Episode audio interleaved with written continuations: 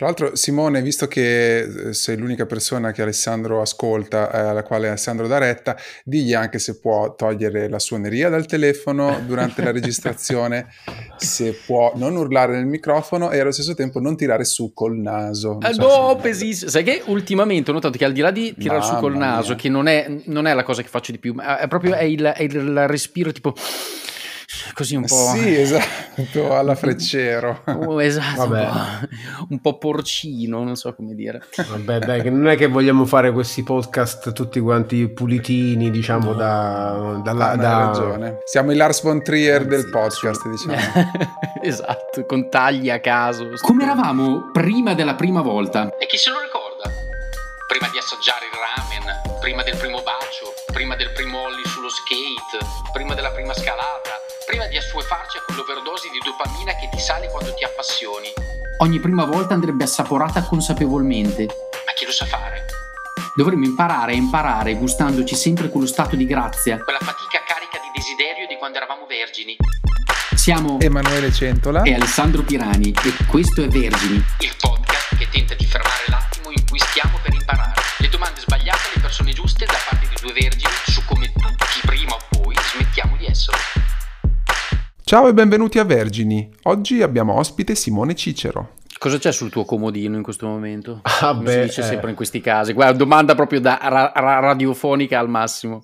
Ma c'è, diciamo, di mettere mano sia ai contenuti della, dei Boundaryless, che mm-hmm. deve rilasciare due o tre cose importanti all'inizio dell'anno, e, ma soprattutto di lavorare su una transizione organizzativa che stiamo uh, ormai diciamo, affrontando da diversi mesi e che richiede diciamo, un po' di mm, come dire, valutazioni, prospettive, conti da fare, proiezioni, diciamo, e quindi è qualcosa che spero di fare durante questi, questi giorni. Ma guarda, la tua risposta tipicamente da workaholic ehm, è, è, già sintomatica di ciò che io non vorrei affrontare in questa nostra chiacchierata, cioè tutte le questioni più strettamente professionali, lavorative, eccetera, eccetera, che insomma alla fine. Infatti la mia domanda era cosa c'è sul tuo comodino, intendevo dire quale libro c'è sul tuo comodino, anche un romanzo eventualmente. Cioè ah, ok. Mm. Ma non, non, ci sono libri perché io non leggo libri, io compro libri, basta. Diciamo questo. Bello, grande, grandissimo. È già qualcosa.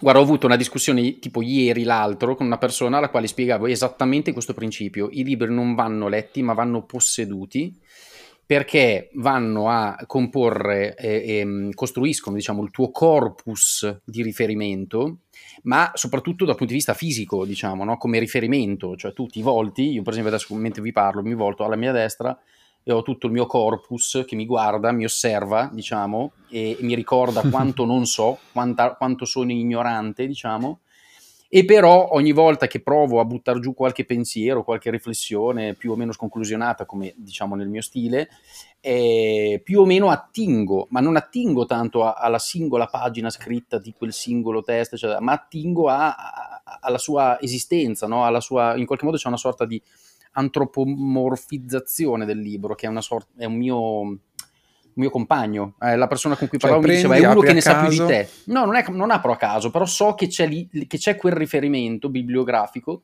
che io citerò, eh, diciamo, per quello che più o meno c'è scritto dentro, ma non per la singola riga delle cose che ci sono scritte dentro. È un po' una, una cosa così, un po' un po' cialtronesca se vuoi, ma eh, la parte eh, per tutti coloro che fanno il Quindi nostro comunque mestiere. Citi sì. eh, citi libri che non hai letto. Di no, fatto. che ho letto non in toto, i libri vanno consultati nella che migliore delle ipotesi. Che ho spizzicato, esatto, oh, esattamente. Sì. Dei quali conosco più o meno il contenuto, ma non nel minimo dettaglio. Insomma, comunque, vabbè, era per dire che non volevo parlare troppo di delle mm-hmm. solite cose, diciamo, e um, volevo stare più su, sulla, sul Beh, Simone com- Cicero uomo. Come libro c'è ancora il libro che ho iniziato a luglio e che è rimasto là, diciamo, che è il Zhuangzi Mm. E, e, poi ho in animo diciamo di leggere un libro che non sia un saggio che devo ancora acquistare però che è belliss- dicono tutti che sia bellissimo l'ultimo di Kim Stanley Robinson The Ministry of the, for the Future mm-hmm. che è questo libro di climate fiction no? che ok climate fiction ah, ah. io ho appena comprato l'ultimo libro di Zadie Smith che si Bello. chiama In- Intimations e in pratica sono sei mini essays su derivanti diciamo dall'esperienza qua della pandemia in cui lei prova a dire a, a dire alcune, a dare alcune perle di saggezza, diciamo, ma non l'ho ancora letto, quindi l'ho, l'ho solo lo, lo, lo, suggerirò al mio, al mio, alla persona a cui faccio outsourcing del mia, della mia lettura, che è mia moglie. Lo ah, suggerirò okay. a lei, così lei se lo legge e poi me lo racconta. E poi ti riassume, sì, sì, sì. E, ehm, posso dire faccio un piccolo disclaimer ehm, per quelli che ci ascolteranno. Eh, la, questa puntata, questo episodio è, tal, è, è, tanto più importante per due ragioni. Vabbè, intanto il numero 10, partiamo già da qua. E il numero 10 si sa che all'interno delle squadre di calcio è un numero che viene, diciamo, di solito attribuito ai, ai bomber, come si dice, no? Poi recentemente ne è morto uno, quindi non per portare sfiga, ma diciamo... Vabbè, non era eh, manco il numero 10 lui, per Come no? Per era il numero 10, ah, no? Ma non, non, non sì, ricordavo. Sì, sì, mi pare di sì. E, ma a parte questo, la, la cosa ancora più eh, storica per certi versi, farà epoca questo episodio perché Simone Cicero per la prima volta partecipa a un podcast in italiano, cioè è incredibile. Sì, infatti faccio, faccio, un po' di fatica a parlare in italiano, a dirti la verità. Io non parlo italiano notoriamente, no? parlo solo inglese e romanesco fondamentalmente, quindi per me l'italiano non è, la mia, non è una lingua in cui mi esprimo di, di È solito. la terza lingua. Ling- diciamo, L3 come si dice. Mi devo un po' forzare per utilizzarla, quindi perdonatemi se dirò qualche strafalcione oggi. Non ti preoccupare, ti corrigeremo. Se, eh. se sbaglio mi corrigi, è grande citazione del nostro ca- caro Papa. Ehm, no, era, dicevo quindi la, la, prima puntata in italiano perché eh, Simone, tra le 100 cose che fa, eh, ha anche un, um, un, podcast che da maggio, direi, aprile, maggio. Eh, marzo, credo. Marzo, marzo, marzo boh, sì. beh, più o meno, insomma, comunque pieno lockdown è diventato rapidamente un punto di riferimento fondamentale per tutti coloro che sono una comunità evidentemente estremamente niche, ma estremamente ampia, eh, diciamo dal punto di vista globale, tutti coloro che si interessano di nuovi modelli organizzativi nel senso più ampio del termine, in particolare con una focalizzazione su tutto ciò che attiene al grande mondo delle piattaforme e così via. Robe che ai nostri eh, ascoltatori suoneranno probabilmente arabo, ed è la ragione per la quale appunto io proporrei di non parlarne, perché rimanderei a questo punto nella nostra mitica caption che, ne, che scriverò mh, a margine di questo nostro incontro, eh, gli metteremo il link e tutti potranno andarsi a, a leggere un po' di, di, di cose. Ultimo disclaimer che faccio, avrei voluto studiare di più prima di, questo, di questa nostra chiacchierata, mh, non l'ho fatto e quindi, come dire, un, un certo una certa quota di improvvisazione andrà evidentemente messa in... E che volevi studiare? Per curiosità, giusto? Per... Infatti cioè, io non ho studiato niente. In caso cosa volevi studiare? Cioè, se si, con, con, parlando con Simone Ciso bisogna avere una, eh, diciamo, un certo tipo di, di preparazione, non fosse altro che sulle sue cose, non su altri riferimenti più o meno diciamo eh, escatologici o, eh, ma dici eh, non ne volevi parlare di quelle cose là eh, infatti appunto no, ma, infatti, no, ma non, ho studi- non, ho, non, ho studiato altre possibili linee d'attacco in realtà ce l'ho ah, una okay. una ce l'ho tra l'altro, ed... non chiediamo mai se gli ospiti hanno delle curiosità su di noi. Ecco, questa, è una domanda. Questo è interessante. Eh, Simone, hai delle domande per noi, per esempio? domande?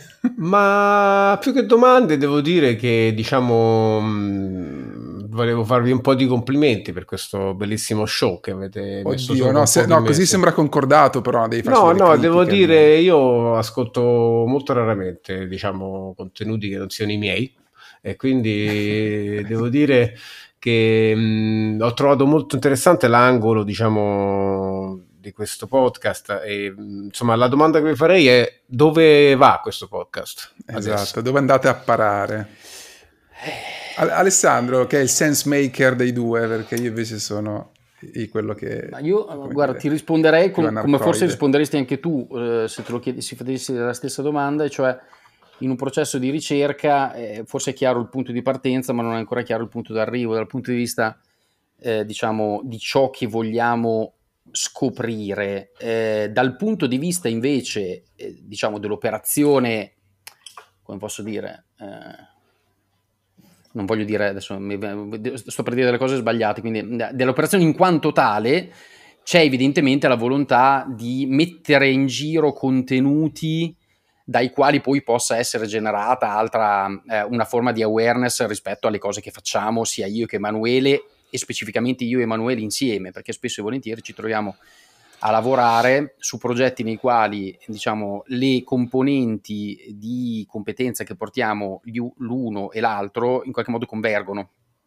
Emanuele fa il grafico, in, ovviamente detta così è estremamente riduttivo, io faccio qualcos'altro che non saprei meglio definire, e, e però proviamo a incrociare le spade e a produrre un valore molto superiore a quello che produrremmo eh, separatamente. Ecco, uh, questo, questo, spazio in cui affrontiamo il tema della, dell'apprendimento, della, dell'acquisizione di competenze, del modo con cui si fa e così via, vuole essere anche una forma di aumento dell'awareness rispetto alle cose che facciamo.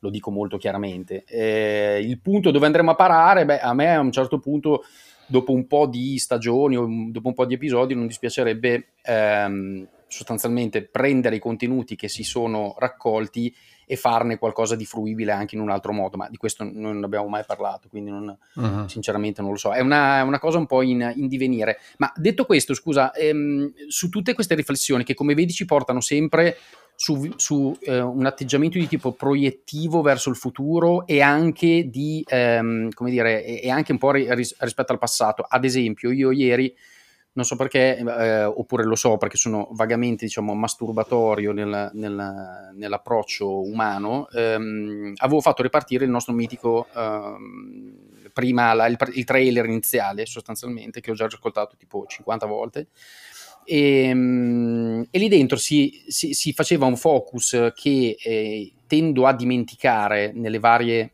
puntate, nei vari episodi che abbiamo fatto, che è la questione del presente che secondo me è, è un po' il vero uh, nodo che a me personalmente sta molto a cuore ed era la ragione per cui eravamo partiti inizialmente con queste, con queste riflessioni molto sconclusionate appunto. La questione del presente oggi eh, mi pare ci interroghi in modo molto forte, sempre più forte, perché anche adesso, in questo momento, mentre parliamo, siamo alla fine di un anno che in più di uno sta, di, più, sta, dicendo no, meno male che finisce il 2020 perché poi arriverà il 2021 mm-hmm. e così via, ma siamo sempre proiettati verso un fantomatico futuro che però, ehm, come dire, n- in quanto tale ci distoglie dal vivere la, la nunc, eh, il, il qui ed ora. Tu hai qualche eh, trucco per vivere il qui ed ora e non essere sempre sulla cosa dopo? Perché eh, anche adesso dicevi, ah, durante le, le vacanze probabilmente mi, mi mm. arriverà un lavoro che mi obbligherà a, e così via, e quindi ti distoglierà dalle, dalle fantastiche passeggiate che fai nei parchi eh, intorno a Frascati e così via. Mm-hmm. qual è il tuo trucco, se esiste un trucco? Ma, ma, guarda, questa è la questione del, del, del secolo, del millennio, forse de, della specie umana, no? diciamo, questa nostra tendenza a costruire qualcosa che ci protegga dal futuro, dall'imprevisto, dallo sconosciuto. Quindi, diciamo, evitando di stare presenti, diciamo, è anche difficile parlare di questo senza essere banali, no? Mm, guardando a, ai miliardi di libri sulla mindfulness no? che sono stati scritti diciamo nei millenni, neanche nei secoli, no? perché il mio trucco, diciamo, personale è quello, è quello, di, come hai detto tu, un po', no? stare magari in natura, mh, mm, diciamo, godere di quel, quel, quel, poco di natura che è ancora disponibile no? per noi in ambiente, diciamo, non dico urbano, ma mh, mm, semi-urbano, comunque a limitare in questo spazio qua tra la città e la, e la, e la, la campagna. Diciamo, io sono fortunato ad averci questo parco bellissimo che è il Parco dei Castelli Romani a pochi metri no, diciamo, dalla città, ci si può mm-hmm. arrivare a piedi e quindi faccio queste passeggiate qua. Questo è l'unico modo, devo dire, mi trovo poi a fare delle cose stupide certe volte, tipo Uh, sembrano stupide, tipo fermarmi, appoggiare, appoggiarmi sugli alberi, no? in mm-hmm. qualche modo per creare una connessione con loro. E questo, diciamo, è l'unico modo che penso sia, diciamo, realmente eh, quello che faccio per stare in connessione col presente. Poi, eh, altre volte ho trovato, diciamo, mh, mm, eh, come dire, sollievo, comunque ho trovato uh, una indicazione in questo senso in pratiche meditative, ma devo dire anche a un approccio meditativo mh, contemplativo, no? che è quello un po' che sta dentro ai sutra del Buddha o al Dao o insomma al Dao De Ching, eh, cioè questo tipo di diciamo, approccio alla percezione delle cose eh, che un pochino ci, ci pone un po' dei, dei interrogativi profondi no? su uh, come dire, quello che percepiamo, quello che siamo, no? E queste domande sicuramente ti spingono un po' a, a contemplare, no? E la contemplazione alla fine è un po' l'unico modo di stare, stare nel presente, perché poi se torniamo sul nostro uh, livello, diciamo, operazionale, classico, giornaliero, uh, ci riproiettiamo dentro a lavoro, famiglia, piani, uh, telegiornali, eh, che in un certo senso poi lasciano ben poco spazio al, al percepire presente, insomma. Mm. E quindi scusa, ad esempio una forma di meditazione eh, che tu hai in qualche modo provato a sperimentare, fa riferimento a quale tipo di metodologia, se, se così si può dire, a quale mondo, a quale ambito filosofico, dal punto di vista religioso vabbè. per esempio, anche perché ci sono tante forme di, di contemplazione che possono essere anche religiose mm-hmm. in, senso, in senso stretto. Ma io, diciamo, alla fine, come tanti, eh, in questa ricerca sono un po' andato a, a trovare, come dire, le cose eh, che tutti trovano, no? perché poi sono cose che stanno lì da millenni, quindi diciamo sicuramente la meditazione yoga, yogica, diciamo, è la via mm. principale secondo me per, per, sviluppare un po' questa capacità di essere presenti al proprio corpo, no? di percepire. Io ogni tanto di, dicevo alla mia maestra di meditazione, ehm, sento certe volte che quando poi entri in quello stato là, no? Eh, vivi un po' come vivrebbe un gatto, diciamo, come un filo d'erba, come dire, no? Cioè, eh, loro vivono in, modo differente, il nostro modo per arrivare a quel tipo di percezione è probabilmente, diciamo, la, il modo più, più semplice, più codificato, più eh, vicino è la meditazione yogica. Poi tanti fanno altre cose, ma io credo che quello sia, sia un buon inizio, no? per quantomeno per chi vuole approcciarsi un po' a, a riscoprire quel modello percettivo che non è quello che, che, che su cui ci confrontiamo tutti i giorni. E tra l'altro tu parli di eh, immergersi, diciamo, in una dimensione naturale, se così si può dire. E, mm, e, questa cosa mi pare apra perlomeno due eh, temi. Uno è quanto la dimensione naturale concretamente oggi esiste. Cioè la naturalità è, è un concetto eh, difficile da trattenere sotto il profilo proprio sia terminologico che filosofico che pratico anche, perché in realtà uno potrebbe arguire che eh, non c'è nulla di naturale, ehm, ma è solo tutto un costrutto culturale. Qualunque cosa tu guardi in realtà è l'esito di un'elaborazione eh, non naturale per l'appunto, a meno che non, non trovi una, una, strana condizione che è completamente scan- sganciata dalla, dall'intervento umano, dal pensiero umano e così via. E questo è un primo tema. La, la seconda questione ehm, invece ci dice che probabilmente la, la, la, questione del vegetale, il mondo vegetale, che ultimamente è un argomento che va, devo dire, un po' di moda anche, complici gli interventi di gente tipo Stefano Mancuso e così via, che ormai vengono citati anche nei baci per Ormai parlano tutti di micorrizza, no? Eh, es- esatto, quindi la, la, l'argomento è abbastanza caldo um, e quello è un fronte sul quale probabilmente tutti dovrebbero più o meno ritornare. Io e Emanuele recentemente abbiamo fatto un lavoro in montagna nel quale viene in qualche modo messo a tema la questione degli alberi, anche tra l'altro Emanuele ha fatto un bel lavoro di documentazione diciamo, di questo, del contesto in cui ci trovavamo, eh, cercando di, di, trasferire l'impatto anche emotivo delle immagini derivanti dal vegetale. Allora c'era questo libro di Emanuele Coccia che ti invito a, eh, se, eventualmente se avrai voglia di compulsare, dove si evi- ev- evidenzia che la dimensione naturale, la dimensione vegetale anche, anzi scusa, è ehm, dice qua, la forma più intensa, radicale e paradigmatica del nostro essere nel mondo, nel senso che fa riferimento all'idea di assenza di movimento, cioè la totale fissità che gli alberi in qualche modo ci eh, trasmettono, perché non si possono muovere, non possono scappare, sono lì, stanno, in qualche modo sono un punto di riferimento al quale eh, forse nel, nei momenti di, in cui vogliamo cercare una qualche forma di autocoscienza, uh-huh. autoconsapevolezza ci potrebbe tornare in effetti in aiuto. Questo può essere un, un modello. Tu uh-huh. ti ricordi, Emanuele, il lavoro che hai fatto su in, in Val Visdende? Sì. Assolutamente, sì, sì, beh, lì, eh, lì in particolare avevo semplicemente poi fatto, eh, mentre vivevo il posto, ho semplicemente scattato delle foto, però essendo lì dove siamo stati in Val Bisdende, diciamo, gli alberi in realtà erano maestosi, stupendi, protagonisti del paesaggio, seppure in molte zone, siccome lì era passata la tempesta Vaia, eh, erano molti, erano caduti, erano anche molto, era molto ferita la montagna, quando, quella che abbiamo visto, e gli alberi che c'erano lì erano stati abbattuti. Quindi vedere degli alberi, così tanti alberi, che sembravano quasi pettinati dal vento e capottati per terra, a, gli avevano dato un aspetto visivo, eh, cioè l'impatto visivo di questi alberi era davvero struggente vederli tutti per terra uno dopo l'altro in zone dove tra l'altro a distanza di due anni dall'evento ancora non si era riusciti ad andare l'uomo non era ancora riuscito ad approdare per toglierli, spostarli, riutilizzarli. Quindi in quel caso avevo semplicemente documentato que- quello che vedevo e poi dopo a, a posteriori in, a Bologna nel, nel, mio studio avevo fatto della post produzione partendo da quei materiali graf- fotografici che avevo scattato col telefono quando, quando ero lì.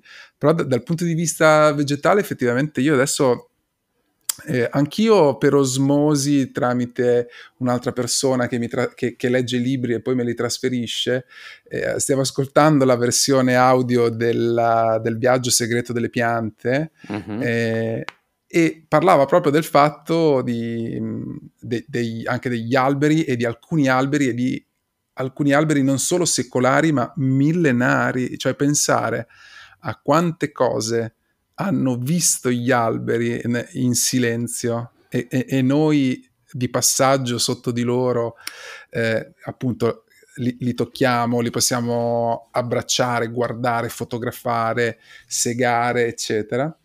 Però pensare a quanta roba hanno visto loro e sono rimasti lì. Tra l'altro, guarda, scusa, questa cosa che dici mi fa venire in mente una, un, un viaggio che feci per lavoro in realtà in California qualche anno fa Uh-huh. E ricordo che nella zona della Napa Valley, eh, che non è C'è neanche. l'albero più vecchio del mondo. No, ma no, questo non lo so, che tra l'altro non è la zona dove ci sono le sequoie e così via, ma quello che ti colpisce è che ti trovi nel contesto più innovativo, più dinamico, più turbolento, più figo, più, più, più ricco, più tutto, più, più Airbnbizzato, più, la, più piattaformizzato del, dell'universo e però ci sono, c'è la presenza di questi oggetti che invece dalle nostre parti, nella vecchia Europa, dove si suppone che invece ci sia stata tanta storia e così via, non ci sono. Quindi c'è un po' questa...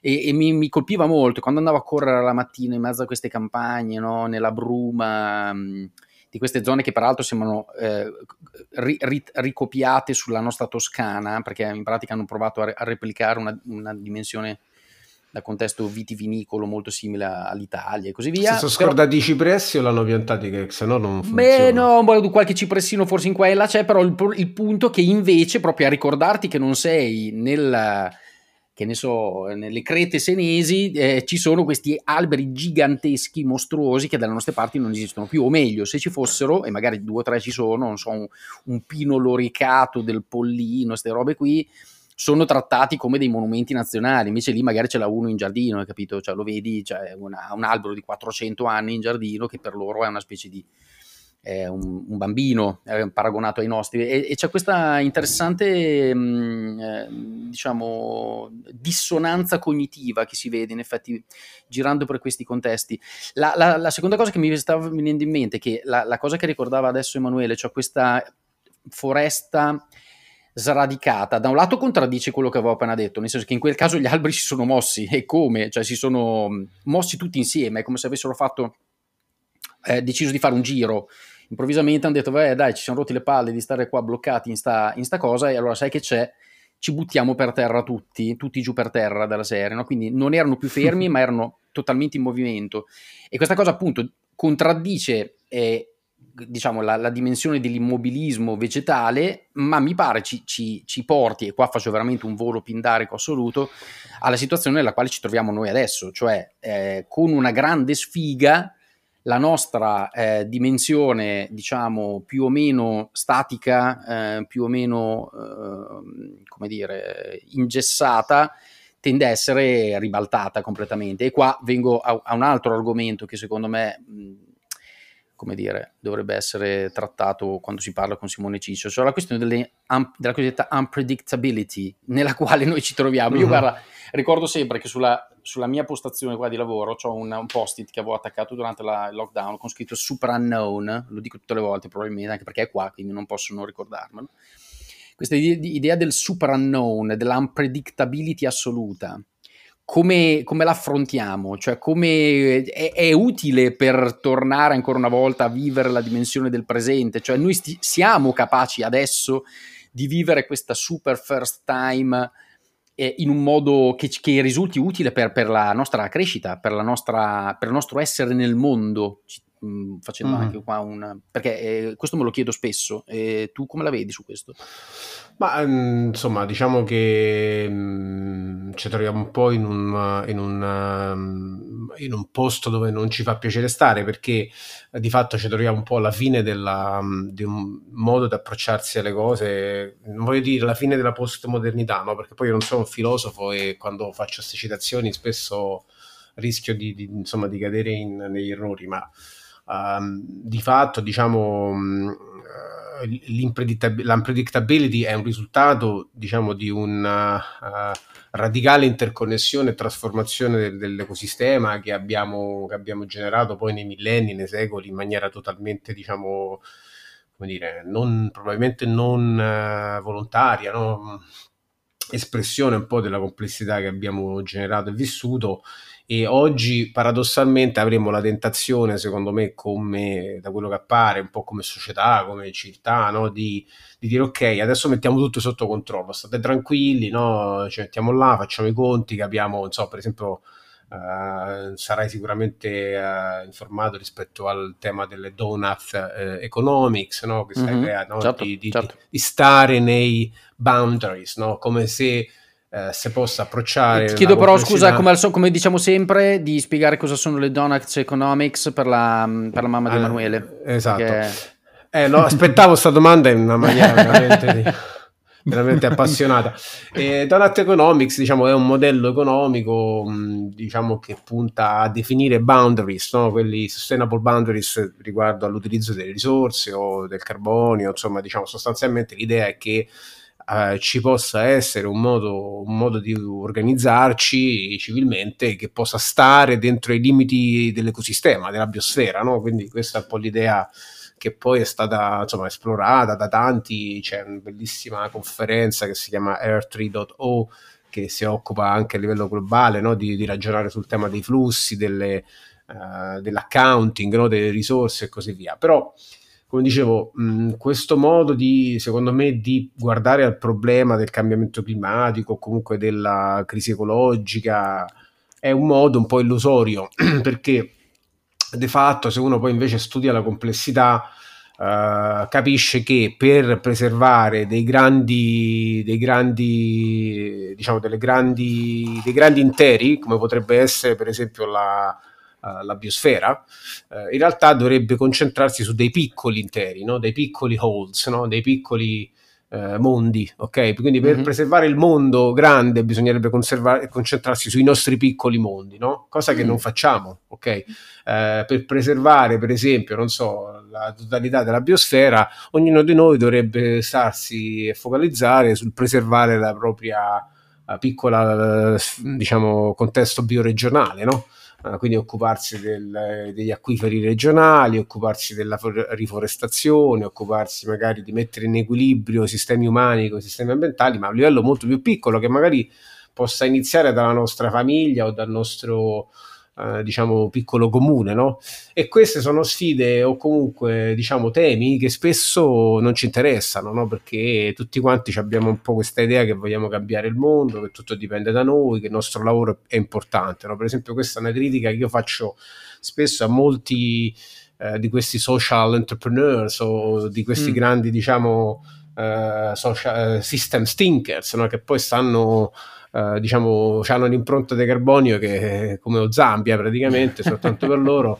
perché magari viaggiano 200 volte all'anno su in aereo in tutto il mondo e eh, messi di fronte a questa questione, diciamo, pongono il loro lavoro eh, su una posizione di importanza no? per cambiare il mondo che in realtà eh, diciamo, va in continua, in completa contrapposizione con questa idea che per cambiare il mondo in teoria bisognerebbe essere più frugali, no? bisognerebbe essere più concentrati sul piccolo e non sul grande.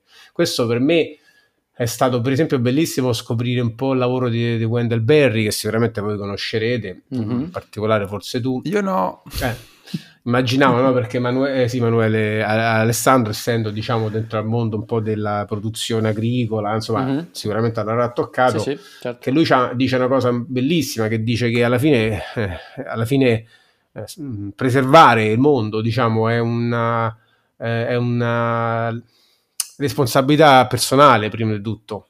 Non si può mm. delegare alla progettazione, non si può delegare all'organizzazione, non si può delegare al design cambiare il mondo, diciamo, parte dalla, dalle aspettative che noi abbiamo verso, verso di esso, no? e, e, quindi, insomma, eh, diciamo, la complessità ci pone di fronte, secondo me, alla nostra ehm, confusione, alla nostra necessità di, di diciamo, rinunciare eh, a, a, voler cambiare tutto, alla nostra, eh, diciamo, ci spinge a, a essere un po' più modesti, ok? E sì. questo non, non, lo vuole fare nessuno nella mia esperienza ed è molto difficile. Questo mm. ci mette profondamente in discussione tutti, mi sa, eh, anche proprio noi che assertivamente, tutti voglio dire, eh, riteniamo di avere delle cose da dire, no? Cioè in questo momento preciso noi stiamo dicendo delle cose, supponendo che domani qualcuno le ascolterà, anzi qualcuno li ascolterà e magari trarrà anche una forma di... Boh, eh, suggestione dalle cose che noi diciamo e, e, questa roba è un atto evidentemente abbastanza opposto all'idea di, di modestia, mi viene da dire. Cioè, ehm, mi chiedo se esista la possibilità di essere contemporaneamente modesti e assertivi. Eh, non so se questo è, è una cosa fattibile, cioè, perché diversamente se non fosse così vorrebbe dire che essere modesti e quindi il modo che tu stai dicendo è, è un po' come dire, rinunciatario, cioè c'è un po' il rischio di cadere nella rinunciatarietà, non so se si dice mm, Sì, no, ma diciamo la questione è centrale quella che, che, poni perché diciamo una volta che in un certo senso abbracciamo questo uh, diciamo questo quadro della situazione, questo approcciarsi alle cose, questo questo approccio epistemico, diciamo, no? mm-hmm. cominciamo a capire un po' quello che, che, è la complessità e quello che, che eh, oggi non, non, comprendiamo, non possiamo controllare. Immagino anche diciamo, la nostra percezione di, di gravità no, della situazione. Noi abbiamo parlato molto in questi mesi no, uh, del uh, diciamo, accettare un po' no, anche il fatto di essere oggi noi a dover confrontarci con uh, un ecosistema in caduta libera, con diciamo, problemi che, la cui prospettiva è soltanto peggiorativa no? nel breve termine, perché se oggi ci confrontiamo sulla pandemia o su Uh, diciamo le disruption uh, meteorologiche dovute al cambiamento climatico e guardiamo a fra 5, 10, 15, 20 anni eh, insomma i numeri non, son, non sono particolarmente diciamo confortanti no? cioè andiamo verso una situazione che oggettivamente a livello scientifico diciamo diventerà più difficile quindi da un certo punto di vista siamo sia um, confusi, mm-hmm. ma sia abbiamo la necessità di, di organizzarci, no? E questo è un po' anche eh, un tema che mi appassiona un po' no? da sempre, che è quello della ineluttabilità della necessità di organizzarsi da un certo punto di vista. E quindi io penso che alla fine il difficile eh, è proprio trasformare questa nuova consapevolezza in, um, in una um, atto diciamo organizzativo, no? in un atto di leadership, no? se vuoi, in un atto di, come dici tu, di assertività, no? E, ehm, e, insomma, il, il, tema dell'assertività, della leadership, della, del conflitto anche no? tra chi fa, chi vuole fare e chi, e chi magari è, è, più diciamo, attaccato a vecchie categorie, critica, è, è, un po' un, atto, è un ambito centrale anche proprio in generale del, della, del problema dell'organizzazione. No? Chi di sì. noi non ha non ha uh, diciamo, avuto esperienza in team no? di momenti di conflitto. Uh, io, per esempio, qualche, qualche mese fa ho avuto una discussione con una persona del mio team uh, in cui diciamo mi si faceva sempre presente questa idea della non violent communication, che è una cosa che capisco ma che eh, diciamo non faccio particolarmente mia, no? quindi mm. eh, nella mia pratica quotidiana organizzativa c'è bisogno pure un po' di violenza certe volte, no? quindi la idea che eh, dobbiamo accettare le cose nella, nella loro interezza, eh, l'idea che questa idea postmoderna del politically correct, del tutto sotto controllo, uh, del ok se so femminista va bene perché diciamo c'è il patriarcato oppure uh, se so anticolonialista va bene però poi ho l'iPhone diciamo questa roba qua non funziona più cioè non funziona più nel senso che è finita adesso abbiamo un altro contesto con cui misurarci. Cioè, cosa vuoi della... dire, scusa, che questo, che questo, genere di interrogativi è, è un, sono un lusso che non ci possiamo più permettere?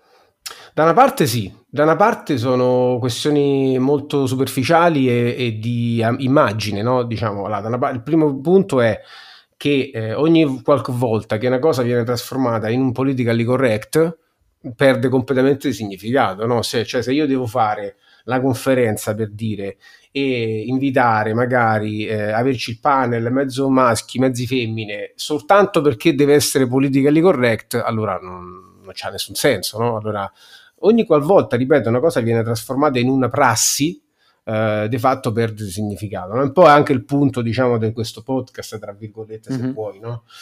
E l'altra sì, è sì. chiaramente quella che facevi tu, nel senso che oggi eh, non c'è più tempo per appigliarsi a, a minchiate fondamentalmente. Oggi tutto il tempo che perdiamo, diciamo, in questa dimensione ehm, del dibattito, del rispettare tutti i punti di vista e poi non decidere niente, eh, questo è tempo perso. È un po' quello che ci sta dimostrando la Cina a livello globale, eh, avendo terminato la, la, pandemia in tre mesi, quando noi invece eh, pen, persi nei nostri dibattiti sulla privacy, l'app, eh, le cose, una cosa e un'altra, eh, siamo qua, eh, diciamo eh, invece ancora invischiati fino al collo in questa situazione qua. E il discorso sulla, sull'utilizzo della tecnologia, per esempio, ehm, a livello collettivo, no? eh, in, integrata o comunque soggiogata alla, alla politica, eh, questo è un altro tema su cui non ci possiamo più esimere, anche come eh, diciamo come stati, come a livello politico, no? Uh, insomma, veniamo da una settimana di dibattiti intorno al discorso, per esempio, della tecnostruttura che avrebbe dovuto gestire i, i, flussi, i fondi del Next Generation Fund, mm-hmm, no? sì. e, che è chiaramente, secondo me, un po' una dimostrazione un po' della uh, necessità di andare oltre le categorie dell'Ottocento, no? uh, del dire ok, c'è il ministro, c'è il Parlamento, vabbè, però qua bisogna fare le cose. Questo è il punto, diciamo, che poi ha generato questa necessità per di immaginare modelli di implementazione più, ver- più verticistici o comunque diciamo più manageriali, no? Eh, che magari non saranno quelli giusti per la complessità del XXI secolo, ma che eh, diciamo ci indicano il fatto che anche a livello nostro, della nostra piccola Italietta, si è arrivati un po' al limite no, della, uh, della concezione dello Stato e della società uh, postmoderna, novecentesca, dove eh, come dire, c'è un modo per far contenti tutti e tutto a posto. Mm, non è più così, questa è un po' la mia impressione. Sì, perché tra l'altro eh, parlare di, eh, della ineluttabilità dell'organizzazione, come dicevi tu prima, mi sembra una definizione molto interessante, eh, ci rimanda eh, non soltanto alle organizzazioni, come posso dire, intese come oggetti, dispositivi attraverso i quali facciamo le cose, tipicamente, no? quindi non so, un'azienda e così via, ma ha un'idea più complessiva dello stare nel mondo, cioè tutto ciò, eh, la nostra stessa esistenza è l'esito di, una, di un'azione di tipo organizzativo, se così posso dire, che forse un po' ci rimanda a quella dimensione culturale che, che provavo a dire prima in, in, in relazione a, alla non naturalità delle nostre cose, cioè non c'è niente di naturale perché in realtà tutto quello che facciamo è l'esito di un atto ehm, che chiamiamo o culturale o comunque organizzativo. Scusate, hanno suonato alla porta, io ovviamente non aprirò. Ehm, bene, volevo però arrivare a un punto che secondo me ci interessa un po' tutti, e cioè come facciamo noi a diventare questa cosa qua, a diventare persone adatte a fare eh, a vivere in questo mondo. E in questo caso vorrei introdurre un tema che è quello, eh, diciamo, della, dell'allenamento. So che tu, Simone, ti alleni. So che anche Emanuele si allena. E ogni, io provo ad allenarmi, cioè tutti noi proviamo ad allenarci a fare qualcosa, e questo è il grande tema che scusate, ovviamente mi serve semplicemente per introdurre un, un altro filone sul quale non entrerò anche perché non ne ho le competenze, che è quello della fa- famigerata antropotecnica, cioè come, come, costruia- come ci costruiamo come persone attraverso una serie di eh, azioni um, sì, tecniche per l'appunto, no? Quindi come, come, ci alleniamo? Tu, Simone, ad esempio, come ti alleni? Cioè, quali sono le tue attività quotidiane di allenamento? E la grande domanda è perché lo fai, mi viene da dire. Cioè, perché vai vale. in palestra? Perché corri? Ah, ok, quel livello di allenamento. Sì, anche, ma perché quello è un livello, diciamo, molto basilare, ma che ci, che, che ci interessa in quanto eh, sistemi biologici, mi viene da dire, no? Che alla fine, cioè, senza, quella, senza la dimensione de, di noi come sistema biologico, non avremo neanche quella di sistema cognitivo, evidentemente, quindi le due cose sono strettamente connesse. Ma sono un po' simili secondo me perché diciamo la questione dell'allenamento è una questione centrale, no? nel senso che è, è la questione della, della, un po' la questione della pratica, no? cioè se non pratichi poi ehm, senza poi diciamo ehm, come dire trasferire su questa idea di fare pratica uh, l'idea che possa poi essere la soluzione, no? però diciamo um, allo, stesso, allo, stesso, tempo uh, non c'è altro modo che eh, per trascenderti poi quello di praticare, no? quindi da una parte la pratica non ti garantisce un po' la trascendenza, ma eh, da un altro punto di vista se non pratichi non trascendi, quindi eh, per me un po' diciamo a livello fisico l'allenamento diciamo più praticamente a livello ginnico diciamo mm-hmm. per mhm. me è, è, sempre un po' un'ossessione diventa no? cioè tendo a, a, compulsare un po' tutto sempre io vabbè proprio di mia, di mia diciamo deformazione professionale e quindi lo faccio pure con l'allenamento cioè magari non so entro in un vortice nuovo adesso è il momento del freeletics eh, del high intensity training, come lo chiamano, e vabbè, mi alleno 5 volte a settimana, insomma, arrivo anche a litigare con mia moglie per trovare il tempo di allenarmi, diciamo, questa cosa qua è l'unica che funziona con me, cioè se non la prendo in questo modo super serio, eh, non, non, riesco poi, no? quindi questo è un po'... E malgrado questo, devo dire, ehm, povero me, non riesco a prendere altrettanto seriamente magari eh, allenamenti che sono, richiedono un, un pochino più... Mh, come dire, dedizione, no? che so quelli per esempio che riguardano il mio modo di relazionarmi, eh, il mio modo di, diciamo, di ehm, creare senso insieme agli altri, no? quindi per esempio, eh, non so, mh, mm, pratiche che riguardano comportarsi in un certo modo con i propri figli, oppure mm. con, gli, o con i propri amici o con i propri teammates. No? Su Perché ci si, può, dire... scusa, ci si può allenare a fare quelle cose lì. Questa la chiedo anche a Emanuele, ovviamente, che è, è interessato dallo stesso problema, tra virgolette, cioè anche lui ha una figlioletta, quindi eh, suppongo tutti i giorni ci si cimenti in qualche modo, no? Sì. Anche funziona. adesso mentre registriamo è arrivata. Ecco, perfetto. cioè come ci si allena a diventare genitori, se, se, dato che quella è una dimensione di, evolutiva del nostro essere umani eh, piuttosto significativa, nel senso che nasciamo figli e poi però eh, evolviamo eh, genitori spesso e volentieri, non sempre, però in buona parte, in buona parte dei casi. Come si diventa quella roba lì? Cioè come ci si cambia in, in genitori? Ma è un training on the job, no? come direbbero quelli bravi. E, no, beh, diciamo al di, al di, là del diventare genitori, che secondo me eh, in molti aspetti è una cosa innata, no? quindi diciamo è eh, molto del diventare io, genitore. Oh, scusami, entro a gamba tesa, una domanda cruciale, ma anche voi state diventando come i vostri genitori quasi? Eh. eh. Questa è la mia domanda, diciamo. Cioè, io mi sto rendendo conto che diventando genitore pur prima sentendomi un grande eh, pensatore libero, ribelle, sono un ribelle mamma, e mm. poi alla fine, tra una cosa e l'altra, nella quotidianità e nella durezza del lavoro di essere genitori che ti cambia radicalmente, oh, tra una cosa e l'altra ci vedo dei flash di com'è mio padre, com'è mia madre, cioè come erano con me. Cioè, quindi quando Non so, a voi è capitato di riflettere su questa cosa? Scusami se ti ho interrotto brutalmente, Simone. Però no, no, ma figurati, così, figu- tesa. figurati se non mi è capitato, anzi, diciamo. Ehm, ma sì, mi è capitato soprattutto, non so, soprattutto perché io ho due figli maschi e anche i miei avevano due figli maschi e una figlia, uh-huh. ma diciamo io c'ero anche quando c'erano solo due maschi e insomma diciamo molte volte mi trovo a dire tipo ah non so fate sempre così è impossibile cioè eh, questo diciamo è beh, tale e quale ancora non ho diciamo non ho ceduto a Uh, ricordo che mia madre ruppe una cucchiarella di legno sopra il mio, uh, sopra il mio, sopra il mio sedere, diciamo, quando ero piccolino. Uh, vabbè, insomma, niente di grave. Spero però fosse fragile la cucchiarella. Era molto fragile, era, mo- era, mo- era, molto fragile.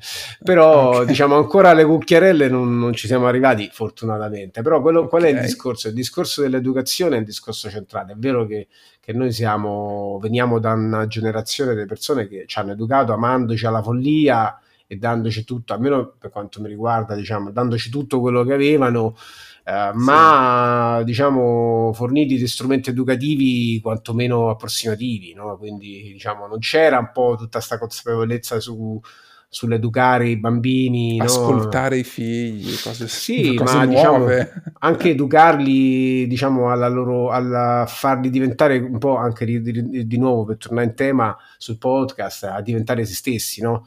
Mm. Uh, sì, sì, sì, a secondarli. Mm. Alla fine, diciamo, io personalmente, per esempio, ho vissuto una, diciamo, un'adolescenza o comunque una vita giovanile ossessionato dalla performance, no? fino a che non mi sono laureato con 110 lode ingegneria, non ero contento e non so, sto mai contento. No?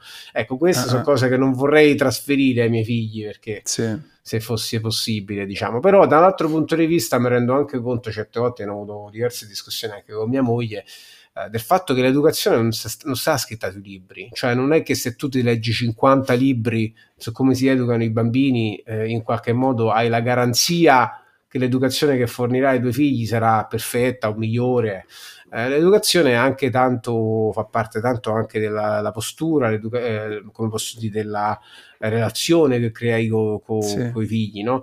E soprattutto devo dire, non, ripeto, non sta scritta sui libri, c'è anche un ambito un po' tradizionale, no? Per esempio, ritor- diventare come i propri genitori, eh, diciamo, da una parte è visto un po' come il fumo negli occhi, ma dall'altra, diciamo, è un po' anche un modo di rifarsi alle nostre tradizioni, che qualche senso ce l'avranno, perché oggi, per esempio, sì. tutto il mondo sta in questa battaglia fra la tradizione e, la, e il futuro, no? diciamo, uh, quello che stiamo vedendo pure a livello globale, no? con la, la, la, specialmente negli Stati Uniti, devo dire, no? ma anche in Russia o in Cina o in altri posti, eh, c'è un po' questa.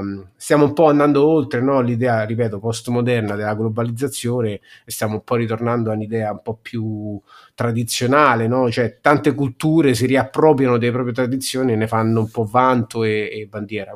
Quindi, eh, è un po' un'arma a doppio taglio, cioè, ripeto, come tutto e ci siamo accorti che la realtà è un paradosso mm, adesso soprattutto e, questo ce l'aveva detto millenni fa pure il buon Lao Tzu no? che mm. insomma le cose non sono mai bianche o nere sono sempre maschio e femmina sono sempre vuoto e pieno e questo è difficile diciamo questo secondo me è un po' il punto sì anche trasferire questo messaggio all'interno di un sistema diciamo educativo che si basa ehm, su, per esempio, le nozioni. Io penso anche al mondo scolastico, al di là dell'essere genitore, che è già un tema complesso, ma anche all'interno del sistema scolastico, tutto un certo tipo di impostazione, eh, diciamo, sul, che, che, sostanzialmente è finalizzata alla, all'accumulazione di nozioni, ben poco si sposa con l'idea di una complessità nella quale sostanzialmente ciò che acquisisci, le, le realtà, le, scusa, le, le, mm,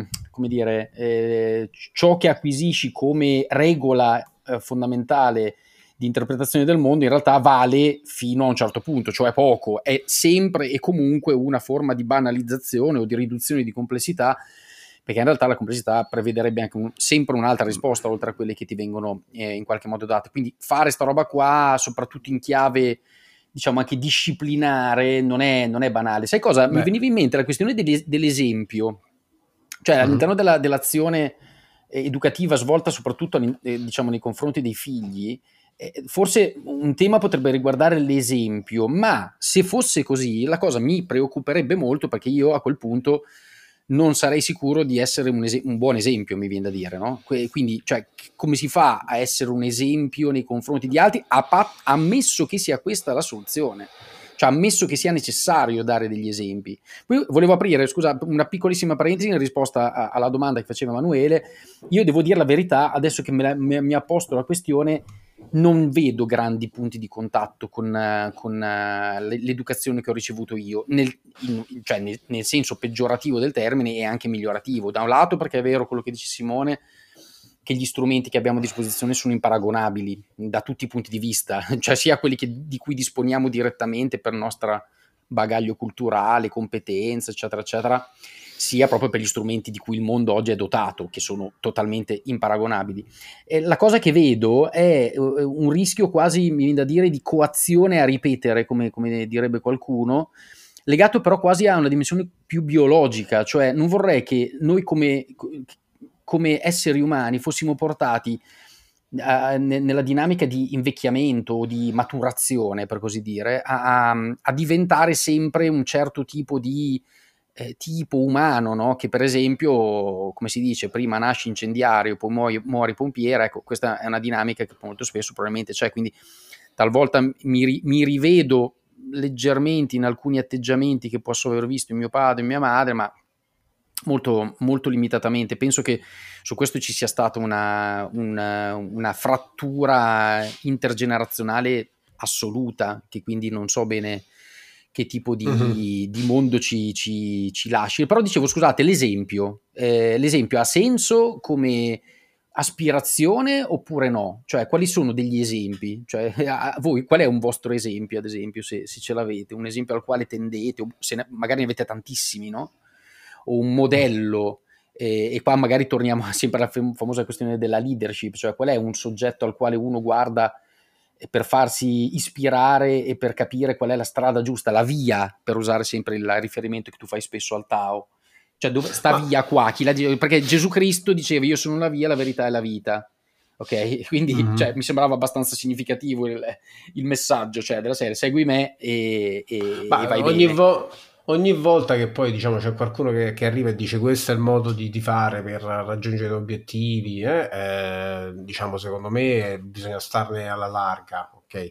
In generale io non credo molto agli esempi, in nessun modo, eh, perché credo che sia importante prendere un po' di ispirazione un po' da tutto. Ripeto, se, se vivi in un'era dei paradossi, come fai a ispirarti a una cosa sola? Questa questa è una cosa secondo me impossibile. Quindi io rifuggo spesso dagli esempi, devo dire. Eh? Anzi, mi sembra sempre che ci abbiano un po' troppa cazzimma quelli che vogliono atteggiarsi a, a, ad esempio. In più, eh, noterei pure che eh, oggi è un'era proprio in cui è difficile fare da esempio, semplicemente perché è un'era di discontinuità. Diciamo, un altro punto fondamentale che secondo me noi dobbiamo capire per confrontarci col presente è che viviamo in un nexus adesso, no? cioè siamo in un momento che è un momento di transizione fra due eh, modelli di civiltà, due modelli di organizzazione, due modelli di cultura, due eh, narrative, narrazioni diverse. La, la, nuova non la sappiamo ancora e quindi ci troviamo a livello per esempio educativo, io credo in una situazione molto difficile, no?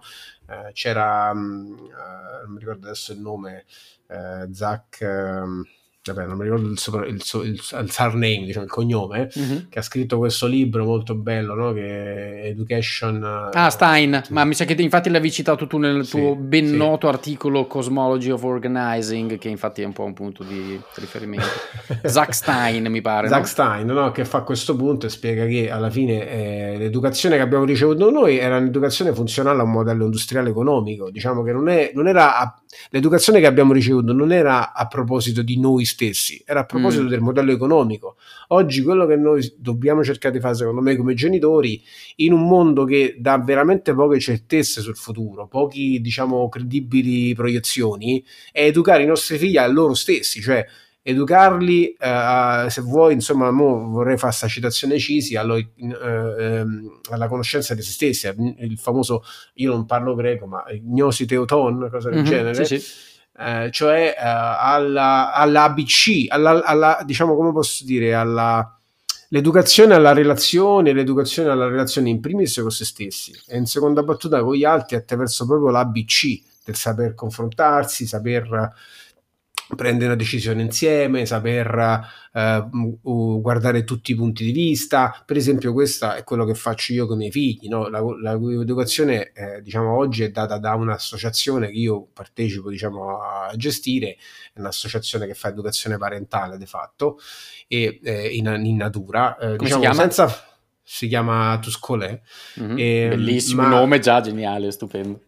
Uh, uh, e che diciamo non lo faccio per atteggiarmi per dire ok io so figo no? cioè, mm, come fanno che ne so tanti adesso non voglio fare nomi ma so figo perché faccio sono progressista no lo faccio proprio perché per un motivo pratico perché poi questi bambini saranno gli organizzatori del futuro e dovranno prendere organizzazioni in maniera collettiva prende, fare decision making collaborativo confrontarsi con l'ignoto con le complessità dovranno essere presenti a se stessi e quindi oggi l'educazione, secondo me, eh, deve distaccarsi un po' dalle nozioni e deve essere veramente profondamente tarata sul, sulla persona, sulla relazione e sulla preparazione a un futuro incerto e, e ignoto da un certo ma, punto scusa, eh, sempre domanda a entrambi, ma con la vicenda del, del, della pandemia e del lockdown di marzo-aprile, eccetera, eh, in cui abbiamo sperimentato l'homeschooling senza averlo deciso prima, diciamo,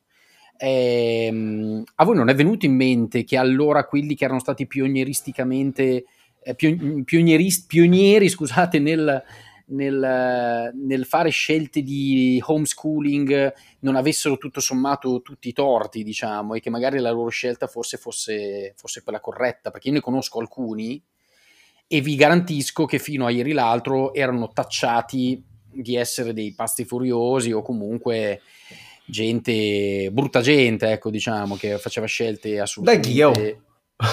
No, capito? No, come in generale, cioè che non mandare i figli a scuola fosse una scelta ass- assurda, quando invece era del tutto evidente che era una scelta assolutamente coerente. Allora mi chiedo, voi avete mai fatto valutazioni rispetto a questa idea? Eh, tu Simone, per esempio, che tipo di eh, scelte educative hai fatto rispetto ai tuoi figli? Perché questo mi sfugge. Ma questa qua è quella che ti ho detto, no? Cioè, la, diciamo, devo dire, io venni in contatto, poi non voglio... Cioè, quindi scusa, i tuoi figli non vanno a scuola? Vanno in una scuola che non è una scuola, è una scuoletta, come direbbero. Ah, diciamo. perfetto. Sì, o scuolina, in, dalle mie parti diceva spesso scuolina. Sì, ma chi ha visto il film Unlearning, no? Che era il documentario Unlearning, molto bello, insomma, qualche anno fa, un po' capisce un po' la, la situazione. In più è una scuola in natura, diciamo, una scuola cosiddetta Beh, scuola bellissimo. nel bosco, no? Bellissimo. Ah, anche il nostro amico Marco Lotito fa la stessa cosa.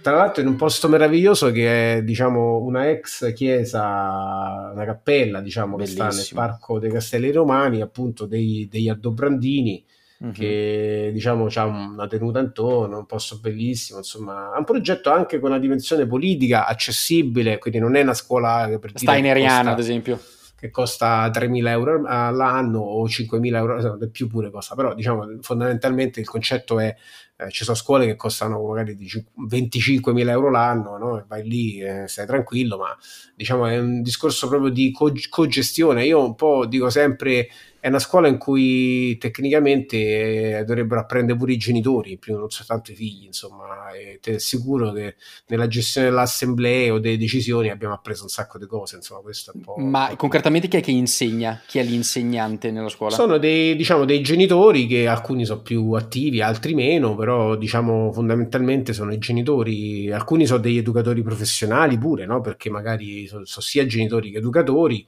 ma...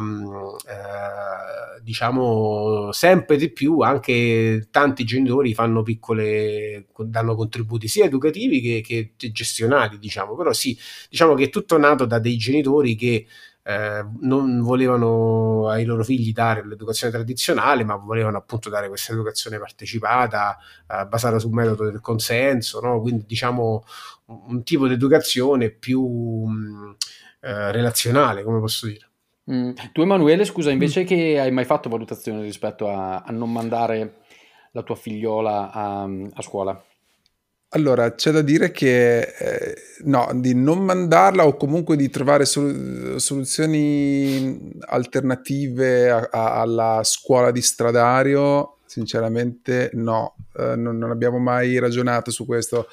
Diciamo che ci siamo posti l'obiettivo che ovviamente mettiamo in discussione ogni eh, quarto d'ora, probabilmente, o almeno io lo metto in discussione ogni quarto d'ora, di farle seguire invece la strada più standard possibile, non so, quindi scuola di stradario attaccata a casa, eh, bambini della stessa, praticamente anche dello stesso quartiere dove siamo.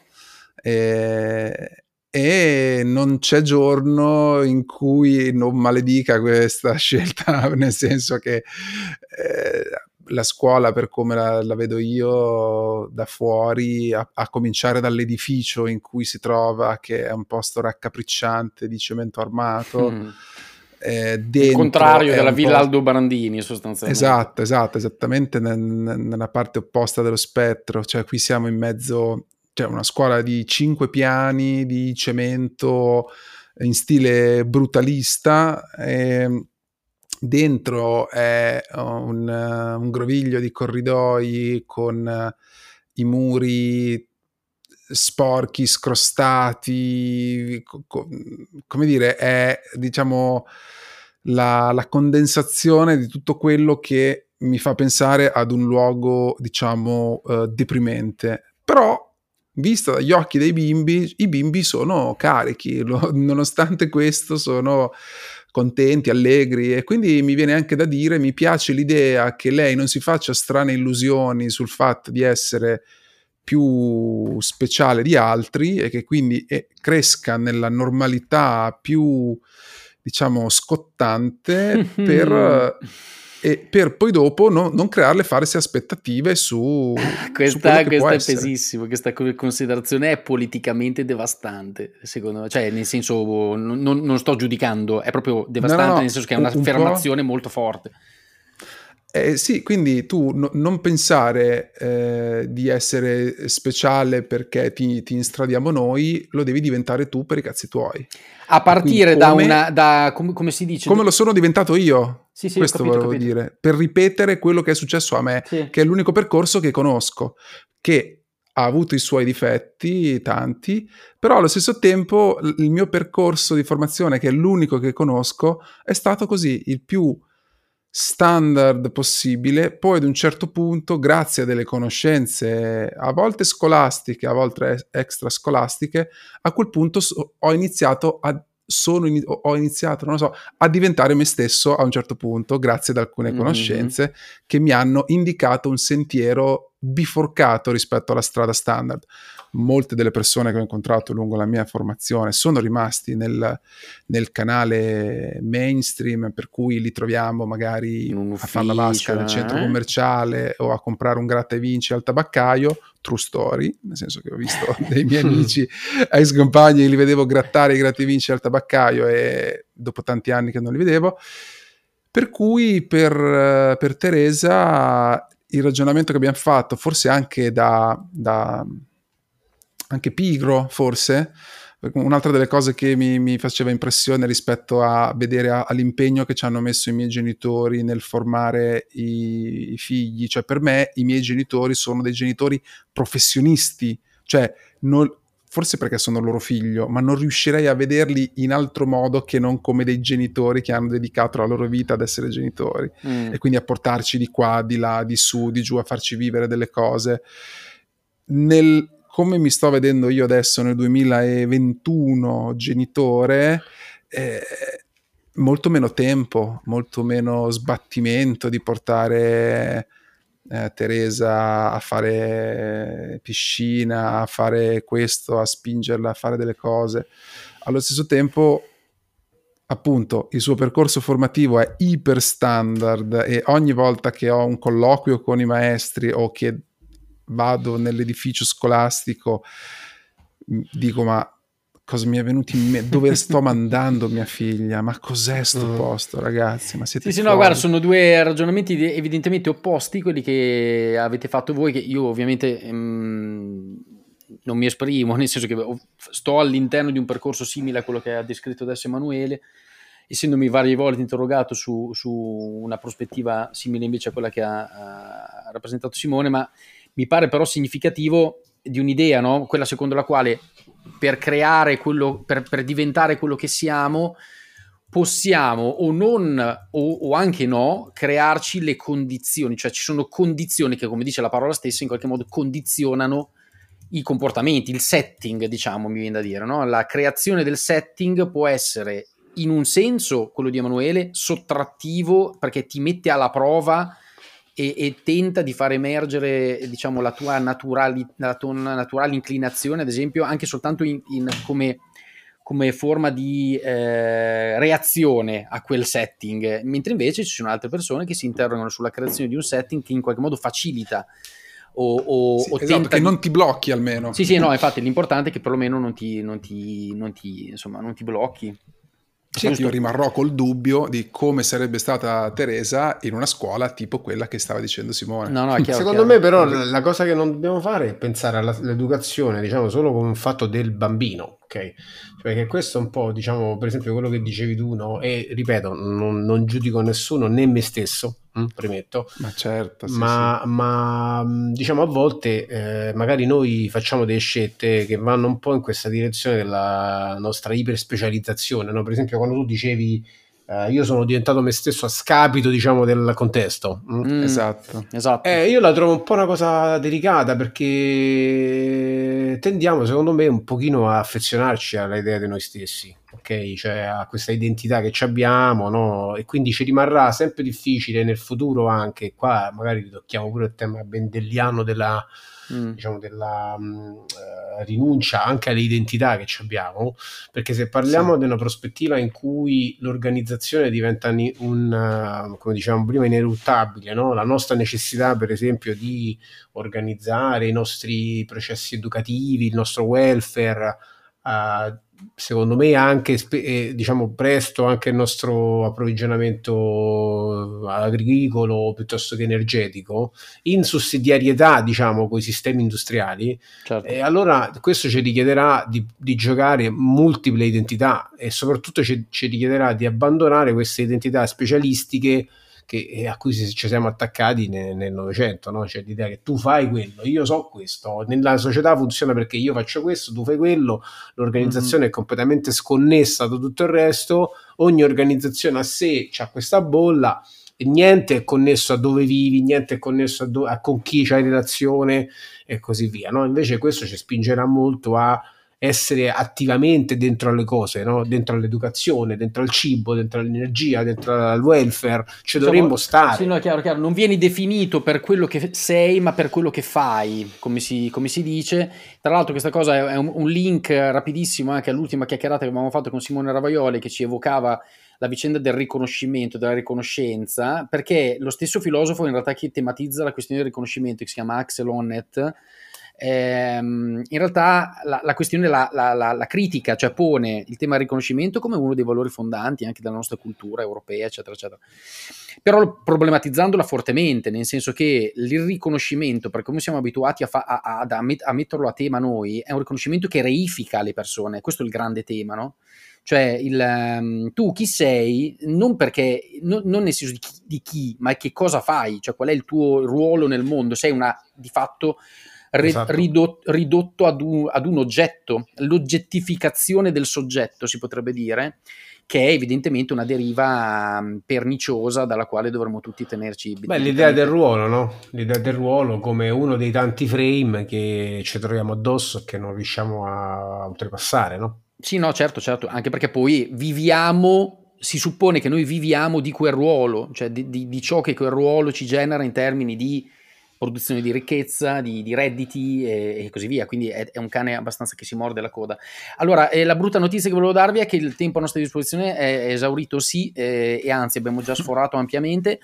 Ehm, volevo solo, eh, proprio un'ultimissima battuta sulla, sulla, sulla, parola del 2019 a questo punto, ma che evidentemente tornerà a bomba nel 2021, con questo buco nel 2020 nel quale eh, tendenzialmente non se n'è parlato e cioè il famoso, il famoso adattamento. Um, un, noto, uh, un noto, noto, poi neanche tanto, um, saggio abbastanza oscuro del 2018, 2019-2018, evocava la, l'idea mh, della, dell'adattamento profondo come eh, unica grande eh, diciamo, igiene per affrontare eh, la, la, la, situaz- la, condizione umana attuale. Eh, cosa resta di quella, di quella prospettiva, Simone? Mm, come ci dobbiamo adattare oggi, con, avendo fatto esperienza di, di un'accelerazione brutale di quella dimensione di, da, un po' da fine del mondo, mi viene da mm. dire, negli ultimi dieci mesi? Mm. Ma per come l'ho processata io, diciamo, no, questo percorso attraverso la, la scoperta di questo saggio cui fai, a cui fai riferimento, che è il saggio sulla deep adaptation di, di Bendel, Jan Bendel, e poi tutto quello che è seguito, il, come si è mischiato, diciamo, questo con la mia attività, col 2020 pandemico e così via, diciamo che mi punta molto verso l'idea che mh, ci adattiamo ri, come posso dire, aprendo nostre, i nostri interessi a mh, questioni essenziali come appunto quella delle economie essenziali, cioè quindi come materialmente dicevo, come cominciamo a occuparsi delle cose importanti come l'educazione, il welfare, l'alimentazione, eh, non so, l'energia e così via e in particolare diciamo come ci cominciamo a immaginare eh, un'organizzazione associativa o cooperativa a livello locale, a livello diciamo um, dei nostri contesti dove viviamo, no? del, nostro, del, nostro, paesaggio e della nostra comunità.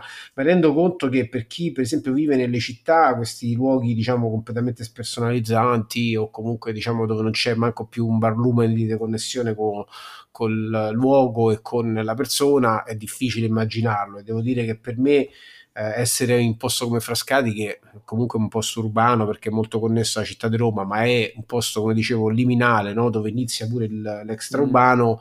Mi permette di vedere queste cose in maniera differente, no? Però quello che io suggerisco è proprio questo, cioè cominciare a pensare materialmente come eh, tutti possiamo diventare più imprenditoriali, no? Come possiamo diventare tutti quanti più organizzatori, più eh, immaginare che possiamo disegnare per esempio prodotti anche finanziari che, che ci aiutino a investire i nostri soldi nella direzione giusta e non solo magari su comprare le azioni di Airbnb, Apple o, o, o Amazon, ma proprio nel investire, nel costruire resilienza. No? Quella, c'è questa idea della strategic disconnection di cui parla Jack Murphy, no? cioè materialmente ti stai occupando tu di come ti eh, sconnetti strategicamente da questi sistemi globali che durante la pandemia ci hanno dimostrato una grande eh, fragilità, no? una grande mancanza no? di, di, preparazione. La questione è tu come ti prepari, cioè come ti sconnetti strategicamente da tutto questo e ti riconnetti strategicamente con una dimensione più integrata nel territorio, nella tua comunità, prendendo diciamo uh, cura no? di, di, questo. Eh, su questo non ci stanno diciamo, risposte banali perché tutti noi viviamo queste esistenze fatte di double binds, incastrate in questo e quell'altro, ma cominciarci a pensare, cominciarci a connetterci con persone che magari di questo si occupano potrebbe essere un buon modo di approcciarsi secondo me al, diciamo, al 2021 e oltre. Grazie mille. Grazie, chiacchierata fantastica. Grazie Simone. Grazie a voi, insomma, mm, eh, come dire, eh, vi ringrazio per l'ospitata. E no, ma che, grazie a te, grazie, grazie e, mille a te. E, e grazie, di, esatto, grazie. grazie di esistere. Ma va. Ok, grazie. grazie, grazie mille. Ciao. Ciao. Ciao, ciao, ciao, ciao. Comunque, per non smentire la, eh, ciò di cui abbiamo parlato tutto il tempo, naturalmente alla fine della nostra chiacchierata sono dovuto scappare perché avevo mia figlia che bussava come una forsennata al vetro della porta e quindi sono dovuto andare giù ad aprirle. E sai che cosa mi voleva dire? Mi voleva dire che il corriere di Amazon ci aveva consegnato questo mm, Eco Dot, si chiama così, eh, di Amazon, che farà sì che da stasera in casa nostra avremo un'amica in più che sarà quella che tu sai, cioè Alexa. Tanto per dire che alla fine, eh, con tutti gli sforzi che uno può fare per provare a concentrarsi sull'Icat Nunc, sul presente, eccetera, eccetera, il, il, futuro è sempre lì che ci eh, morde eh, le gambe e noi tentiamo di sfuggire, ma eh, lui arriva. A parte tutte queste storie qui, grazie mille della chiacchierata L'episodio numero 10 è stato sicuramente al di sopra delle aspettative, o perlomeno è stato in linea con le aspettative, cioè di fare una roba top che io non oserei definire monumentale. Quindi grazie mille e grazie della, del tempo che hai dedicato a, al nostro umile podcast e, a, e alle perle che grazie a te riusciremo a distribuire a, a chi ci ascolterà. Grazie mille. Invece ti ringrazio e vi ringrazio perché in questo podcast sono riuscito per un po' mm, a magari a non essere quello che sono normalmente tutti i giorni, no? questa, questa tua spinta a non parlare di quello che io faccio tutti i giorni è stata una buona idea anche perché a volte eh, quell'identità come un po' tutte le altre devo dire che mi sta un po' stretta, diciamo, no? e non l'ho sentita neanche tanto mia negli ultimi mesi pandemici. Quindi niente, vi ringrazio veramente e mm, come dire, forse un giorno Alexa ti avvertirà che il postino arrivava e così non avrai più questi, questi fastidiose interruzioni. Salutamela quando arriva.